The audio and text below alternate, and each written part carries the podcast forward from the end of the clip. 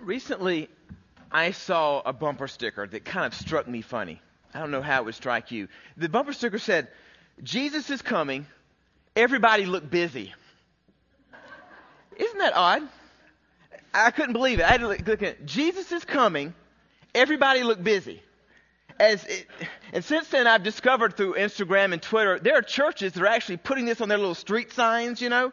Have you ever seen those in some of these smaller churches? They have these little signs where they change them out each week.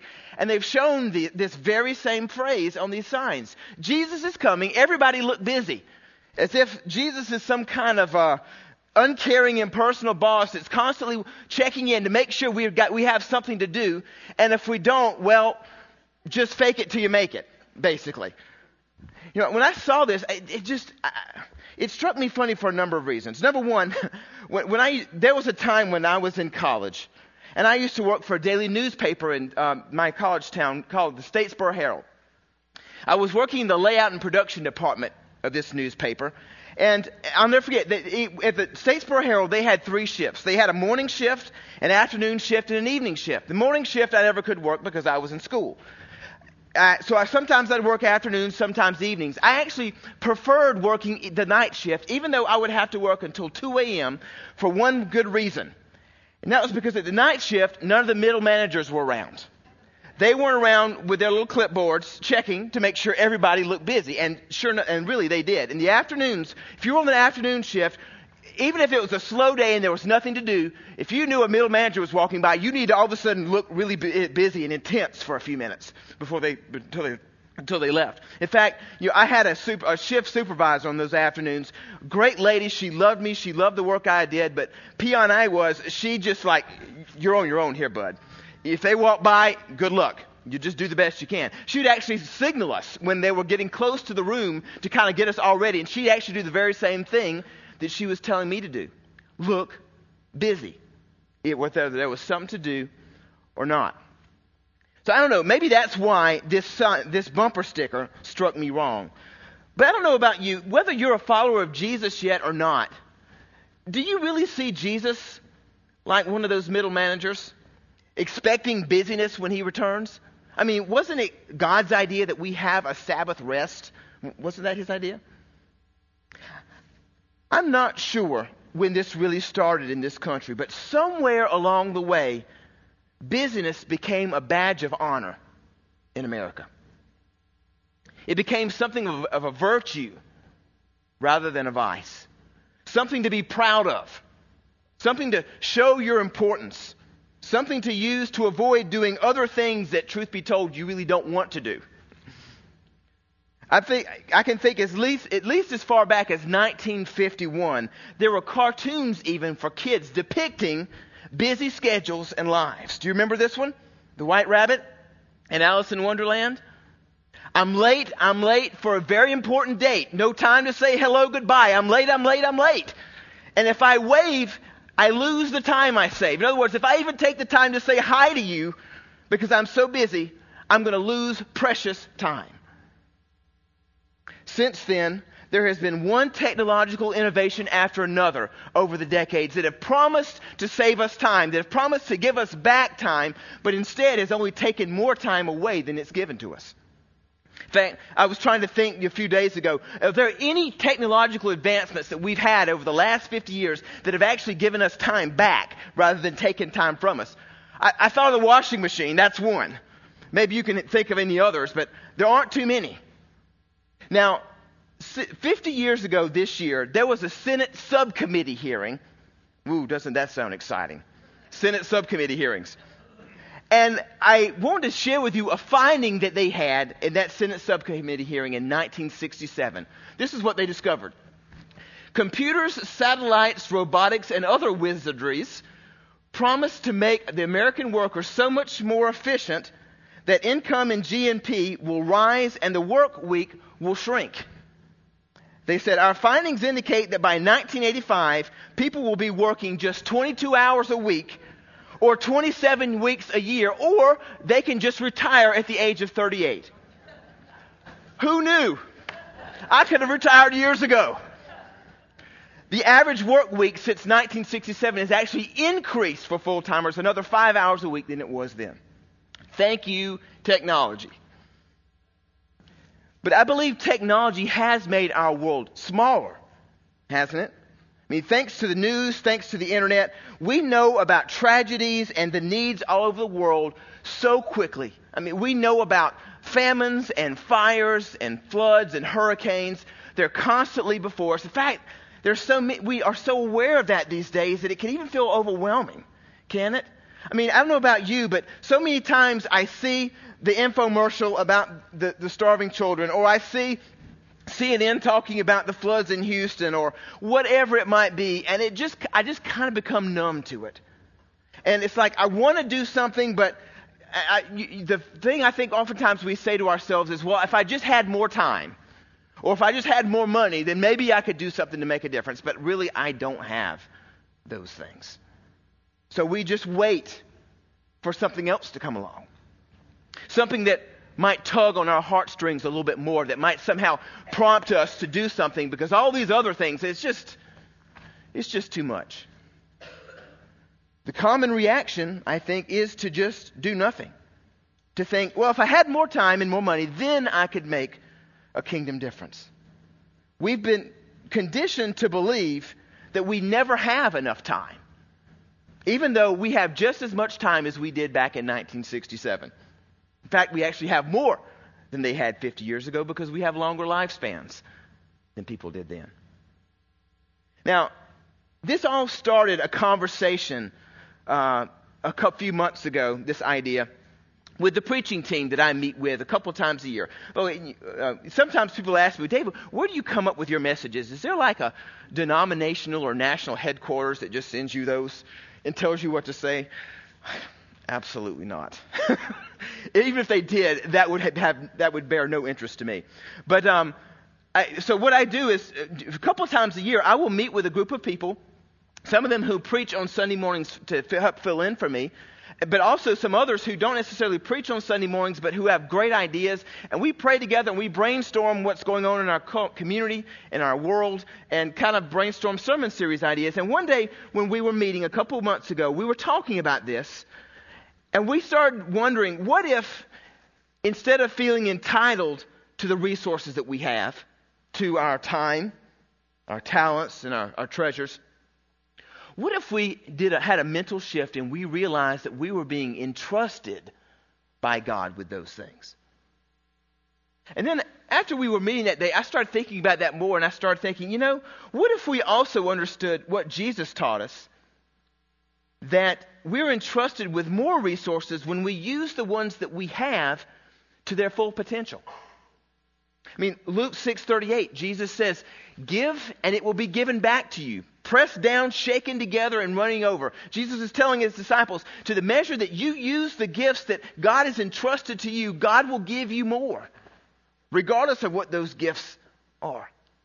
In fact, Jesus even gave the story in Matthew 25 of three servants of, of, of, a master who was getting ready to leave. And this master gave these servants different talents. And as he was leaving, he said, um, I want you to invest these. I want you to use these well. And then the master gets back, and maybe you know the story. You know, this one guy who was entrusted with a lot of talents, he, he did the best he could. He tried to use them to his fullest potential, and he had more to offer back to his master. And the master said, Well done. What was his response to this man? I'll give you more. I'll entrust you with more because I found that I could trust you with what I've already given you. And then it was the same with the second servant. But then the third servant, who was only given one talent to manage said, Well, I just kind of knew how tough you were, and I decided not to do anything with it. What was, he, what was the master's response to that individual? Was to condemn him and to say, What you even have, the gifts I've entrusted to you, I'm going to take back and give to someone else to use. Now, there's one verse in particular, a verse that I think it can kind of serve as a theme verse for this series called Entrusted over the next few weeks. And uh, it speaks to these gifts that we've been entrusted with these gifts of time, these gifts of uh, finances, and the talents that God has given us. In 2 Timothy 1.14, it says, Guard the good deposit that was entrusted to you. Guard it with the help of the Holy Spirit who lives in us. In other words, the gifts that God's entrusted to you, protect them with your life. Don't handle them flippantly or just leave them on a shelf and say, I'll do something with them later. Now, in this series, we're going to see that God's perspective and God's desires around all the things that He's entrusted to us in this world. And we're going to start today with this gift or this investment of time. To speak to that sign that I was, or the, that bumper sticker that I was talking to you about a little bit earlier this morning, here's where I think we need to go this morning. That God doesn't expect us to be busy believers, but He does expect us to be selfless servants, willing to offer our time however He asks. I'm going to say that again.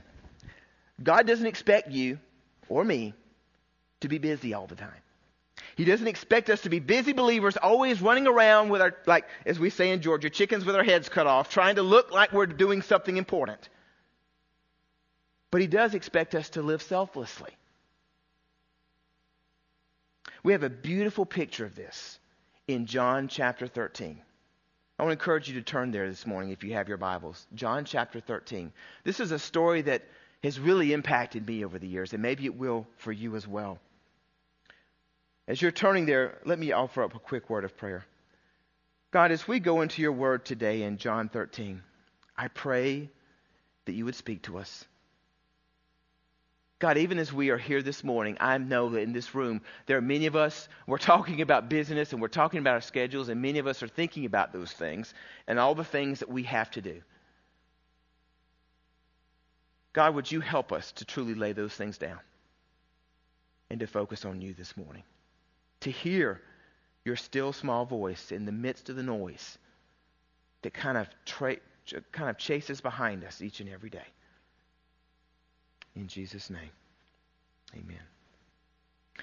Now, as you're, as you're turning to John 13, let me just kind of set the scene here by saying this setting that we're going to be looking at today, it couldn't have been more difficult for Jesus. Jesus knows in this moment that one of his own, this guy named Judas, is about ready to betray him. Jesus knows that he is just hours away from the worst agony imaginable his crucifixion. Yet he knows how things how, that how tra- things transpire in the next few moments of his life have the ability to change the world and the ability to give people an eternal future in heaven. And faced with all that, how does Jesus choose to spend the very limited time that he has left on this earth? John 13, verse 1. Let's find out. It says, Before the Passover celebration, Jesus knew his hour had come to leave this world and to return to his Father. He had loved his disciples during his ministry on earth, and now he loved them to the very end. It was time for supper, and the devil had already prompted Judas, son of Simon Iscariot, to betray Jesus.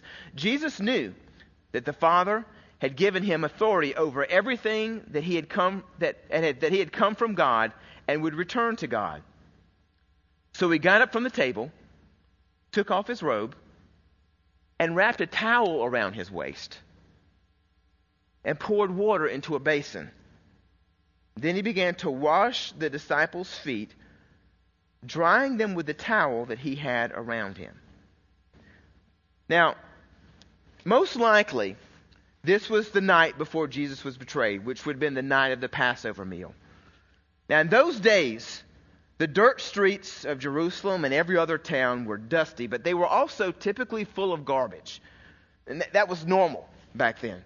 So people's feet were washed when they entered someone's home because they were really gross.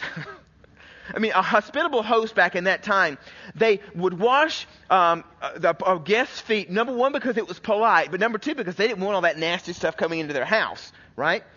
Now, a host wouldn't necessarily clean a guest's feet themselves because that would be beneath them. I mean, that's the job of a servant, a slave. That's not the job of a host of a home. Now, the disciples arrived here at this location, and there was no servant at the door to wash their nasty feet. So what did they do? Well, they just went right on in and kept brought their nasty feet with them. I mean, they didn't wash their own feet. They didn't wash either each other's feet. I mean, that would have been gross. There's no servant to do it. There's no slave to do it. No big deal. We'll just deal. And then Jesus notices it, and he just gets down on his knees and does it himself. Now, think about this for a moment. The most menial job imaginable.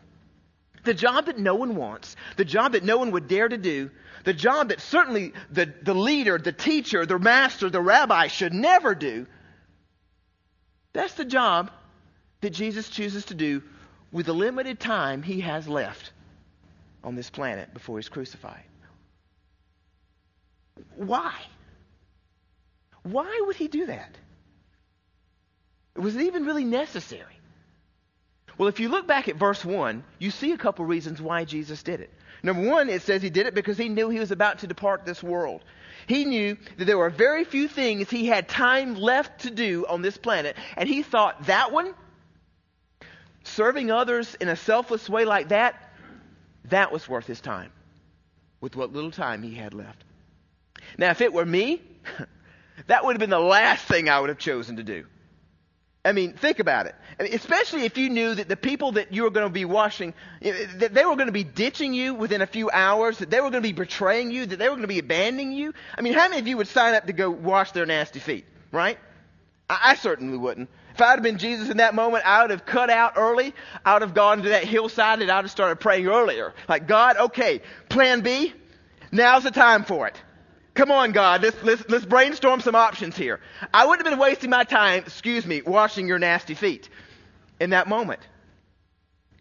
No one would have faulted Jesus for doing that that night, to just cutting out early and saying, you know what, I just need to be with God right now. But he doesn't. He doesn't because he sees this is the most valuable use of my time. And number two, another reason he does it, we see in verse 1, is because he loved them. Despite what they would do, he loved them. A few chapters before, back in John 13, Jesus said to them, you will, People will know that you are my followers, that you are my disciples. How? Do you remember? By, by how busy you are?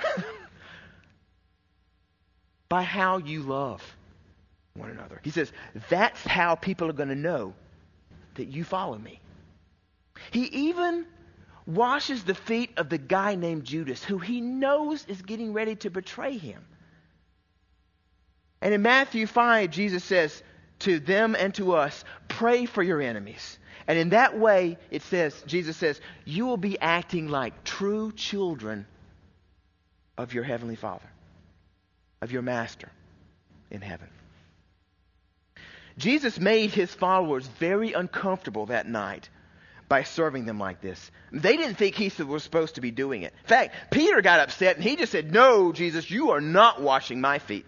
He saw this as so beneath Jesus, he said, Absolutely not. Look at verse 6. When Jesus came to Simon Peter, Peter said to him, Lord, you're going to wash my feet? Jesus replied, You don't understand now what I'm doing, but someday you will. No, Peter protested, you will not wash ever my feet. And notice what Jesus says. He says, Unless I wash you, you won't belong to me. Unless you allow me to put myself underneath you and to give my best to you, unless you allow me to make you uncomfortable by giving you my time, my talents, my resources, whatever I have, then you can't be a part of me. Now, I understand Peter here. I, I do. I, I get it. There, I can give you a good example of this. Several years ago, I've told you some of the guys some of this story in the past. One of the most life changing experiences for me was about a decade ago when I w- was in uh, India for a period of time, for a few weeks. And during that time, for a while there, I was serving among some nomadic Muslims uh, in Kashmir, which is on the border of India and Pakistan in the Himalayas. And we were in such a remote area at that time that we, there was no hotels around for us to stay in. We actually had to stay in a campground area um, for, for, a couple of nights. And I thought it was a great idea because, I mean, we were in the base of the Himalayan mountains. It was gorgeous. But the women on our team, they didn't like this idea so much. They didn't like the idea of staying in tents out in the middle of nowhere. But on top of that, what they really didn't like was, and this was the kicker for them, that we, they were going to have to use squat toilets while at this campground. Now, I don't know if you've ever been to India and you've, or another place and you've seen a squat toilet. This is actually a fairly clean one that I saw one, at one place in town. I, I wouldn't, I couldn't even go into the bathroom to take a picture of the one that was at this place. It was so bad. I mean, it was just revolting.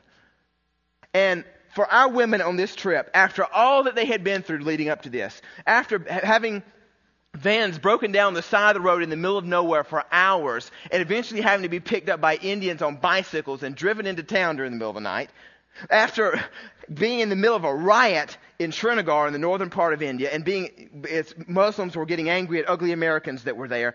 And then to have this happen, to walk into this campground and to know for the next two days, I'm going to have to be using that. It, you could just see the tension in these women's eyes. Now, one of us guys, we went to the owner of the, of the campground and like, listen, guy, you need to clean this. This is, this is disgusting. And he actually laughed at us. He's like, I'm not doing that. Are you kidding me? Clean that? You see, in India, that was, that was not something a manager would do. That was so beneath him. In India, bathrooms, public bathrooms were cleaned by the Dalit, by the untouchables, the ones who were at the lowest caste of society. And if they weren't around to clean them, then they just didn't get cleaned. That was their job. It certainly wasn't the job of the guy who owned the campground to clean this disgusting bathroom. And while the guys are arguing with the manager to try to get him to clean it, there's a woman named Kathy who was the, the wife of the host that we were staying, that brought us to India, who quietly grabbed some Windex and some rags and got on her hands and knees in that mess and started cleaning it without anyone knowing. We later found out it was her. Now, one of the women on that team was a woman by the name of Sherry. And by the way, I can't wait for you to meet Sherry. Um, she, when I go on sabbatical this next summer, her husband, Dwayne Cross, will be filling in as the pastor here. And he, Sherry Cross is the most amazing woman. I love this woman. But Sherry was not having a good day that day. she was with me on that trip, and that day just kind of broke her. And then she found out what Kathy had done for her. And her, her description was that was my foot washing. That was the day that I received something I didn't deserve. She still talks about that day in that KOA kind of a campground when that woman cleaned that disgusting bathroom. She actually texted me about it just a few days ago and reminded me of it. She said, We actually came there to serve her, to serve her people. And then she turned around and served us. I don't know if you can relate to that. Has there ever been a situation in your life where someone did something like that for you? Maybe they didn't wash your feet. Maybe they didn't clean a disgusting bathroom, but they did something for you that they should have never done. That was just emblazoned in your brain. They humbled themselves to a point. They gave of themselves so sacrificially that you can't forget it. That's what I believe Jesus is talking about here. Maybe you can think of a situation like that in your own life where God asked you to do something that you were, your first response was, Are you kidding? God wasn't kidding. In this story today, Jesus sets an example for us by showing us a couple of things. Number one, that a servant's time is subject to the will of his master. Christ could have decided, you know what, I don't have time. I look at oh, look what my next 24 hours is like. I don't have time to wash these guys' stinky feet. But he didn't. Jesus was never too busy for other people. You know, there's a uh, there's a theologian by probably one of the, the best uh, authors and theologians of the 20th century. Is a guy by the name of Dallas Willard. He died a few years ago. And just before he died, he was interviewed by a journalist. And one of the questions that this journalist asked Dallas was he said, what was the, What's the most important thing to keep in mind about living the Christian life? What's the most important thing, Dallas, about living the Christian life? What do you think? And his answer was this He said, The key to spiritual growth is to ruthlessly eliminate hurry from your life. The journalist looked at him and said, Oh, that's, that's really good. You got anything else? And he said, Nope. I, actually, I don't. That's it. Because he believed, and I think he's right, that if we don't get that right, guys, we're sunk. There was more to be done on this earth than Jesus did. There were more people to heal. There were more crowds to teach than Jesus taught. But he was careful to listen to the voice of God each and every day and to make sure, with the limited resources he had, that he made them count. Not in the eyes of the world, but in the eyes of his master, of his heavenly Father.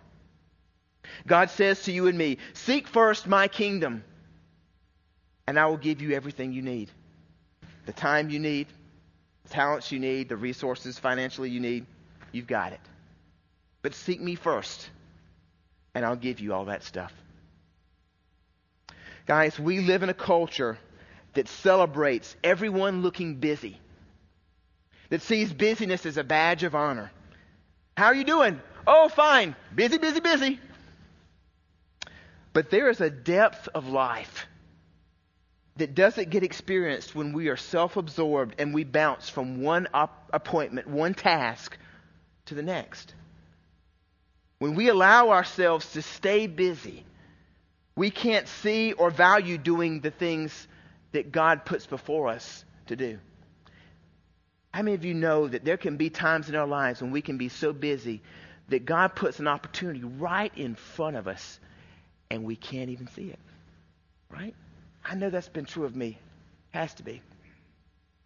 You know, there's a great video, and I won't have I don't have time to show it to you this morning, but it's in your online sermon notes today at www.mygrace.church. I would encourage you to watch it later today if, it, if it's of interest to you. It's about discerning our call in life and realizing that there is no perfect calling in our lives hiding under a rock somewhere that we're waiting to discover. We find our calling in lives in our lives by being faithful day by day to our Master and Him entrusting us with more as we do so. If you've ever found yourself hesitating or wanting a clearer picture from God of what He has in store for you in this life, I would encourage you to watch that video and see how God stirs in you as you do. The big question, I believe, for us today, though, is this Are we willing to give up what is most precious to us? which may be our time or perhaps even our pride, to show love for others. Others whom we may not even know very well. Others who we, we may serve behind the scenes and no one even notices. Let me ask it to you another way. If, if you were to have your time audited by a CPA, if, so, if uh, the CPA was to open your, your calendar and investigate it as he would your checkbook, how would you feel about what he would find? You know, here at Grace, we have what we call the Big Three. It's in your programs every Sunday. It's, uh, it's in the, the, the text that we send out to many of you who want to text each Thursday, um, listing the big things that are going on in the life of Grace. Because let's face it, in a community our size, there's stuff going on almost all the time, right? Just about any day of the week, there's a ministry going on, there's a place that you can grow, a place that you can serve. And so what we do as a staff to kind of help you is to highlight three of them each week and say, if you only have time to look at three of them, just look at these three. And it's been helpful for some of you. As my preaching team was meeting that day a few months ago, there was a guy in the group by the name of Tim Henson. He's here this morning in our first service. And he was, he was saying, you know what? My boss asks me that question sometimes. He comes up to me and he asks me what my big three are. In other words, he was asking, his boss sometimes asks him, what are the top three work related things that are on your plate today that you're dealing with? And as he was sharing this with us, he said, it makes me think what are my big three in other areas of my life when it comes to God? Let me ask you, if you had to, if you had to pinpoint them this morning, what are your big three gifts or talents that God's entrusted to you to use? What, what do you think? If you had to just narrow it down to three, which would be the three that you would say, I know God's given me that gift, that talent, that ability to do that? When it comes to your, how you invest your, your financial resources, what would you say your big three are there? Those three things that you find yourself constantly wanting to invest your finances in, to give to others, because you believe with all of your heart God's saying to do so. When it comes to relationships, who are your big three? Who are those, who are, if you had to narrow it down to three, who are those three people in your life that you know without a doubt God's put them in your life because He wants you to use you to make a kingdom difference in their lives? To be Jesus with skin on for them, whether they know Jesus today or not. People who are going through real challenges, perhaps, this season of their lives, and God saying, pay attention. Pay attention to what's going on and be there for them. Your homework this week, if I can assign some to you, is to just think about that. What are your big three? What are those things in your life that you just know God's saying, pay attention to? Now, I want to do something as I'm wrapping up this message to help you with this homework assignment for, the, for this week, but also for the entire month of November. Our ushers are getting ready. They're going to hand you a little blue gel band or bracelet this morning. I'm wearing one right now. And it has just simply one word on it, and it's the word entrusted. Here's what I'm asking of you I'm asking you to put that gel band on this morning and to leave it on for the entire month of November. And each and every day, as you're at your workplace, as you're at school, as you're in the grocery store, wherever you are, every time you look down and you see that word entrusted, that you remind yourself that God has entrusted you with gifts and talents and resources that He hasn't trusted other people with. He's decided in His wisdom to entrust them to you. He's entrusted you with time, whether you recognize it or not. Maybe you say, God, I wish you'd entrust me with some more. I get it. But He's entrusted you with these resources. And I want to encourage you to wear this as a reminder, not necessarily to other people, but to yourself, that God has entrusted me with much. And I will do my best to use what God has entrusted me to its fullest potential. Not so that I can get the accolades of others, don't care about that, but so that I can give praise and glory to my master, my heavenly Father. Would you, would you be willing to do that with me over this month? To just uh, kind of remind yourself of that over this month? It would be great. I would love that. You know, um, as a community here, I believe that God has entrusted us at Grace Community Church with so much, hasn't He? I mean, look around. I mean, this is first service, and there's some seats that are kind of empty. It's normally second service this time of year is when it gets kind of full in here. But even look around this room. Look at all the people that God has entrusted to be in this community, to make a kingdom difference here. This isn't an accident. This didn't just happen. God has brought us here this morning. God has brought us here as a community to make a kingdom difference to share Christ's love with Tucson and the world. And guess what, guys? It's going to take all of us. Over these next few months, we have so many challenges ahead of us. God's been God's been blessing us in so many ways that we're now we have now had this incredibly wonderful problem that we need more space and we're launching a space for grace campaign pretty soon in a few months to try to help us figure out how to expand our campus. Why? So that we can love more people into the kingdom so that we can reach more people for Jesus, so that we can have more classes like Grief Share and Hope Spring in the middle of the week to help people who are struggling. We have more rooms to be able to offer those things during the week, so that we can have uh, Alpha and other things like that on a regular basis, more, li- more life groups that can meet here, that can be a safe place for people to share life together, share their burdens, and take one step closer to Jesus. We're not doing this just because we think we need something good to do. We're doing it because we believe with all of our hearts that God has entrusted us with much. And He's asking us to take one more step of faith. Are we willing to do it? Are we willing to work together and do it? I believe God is going to knock our socks off over this next year. He is going to do some things in our community that we can't even imagine as we realize we have been entrusted with much.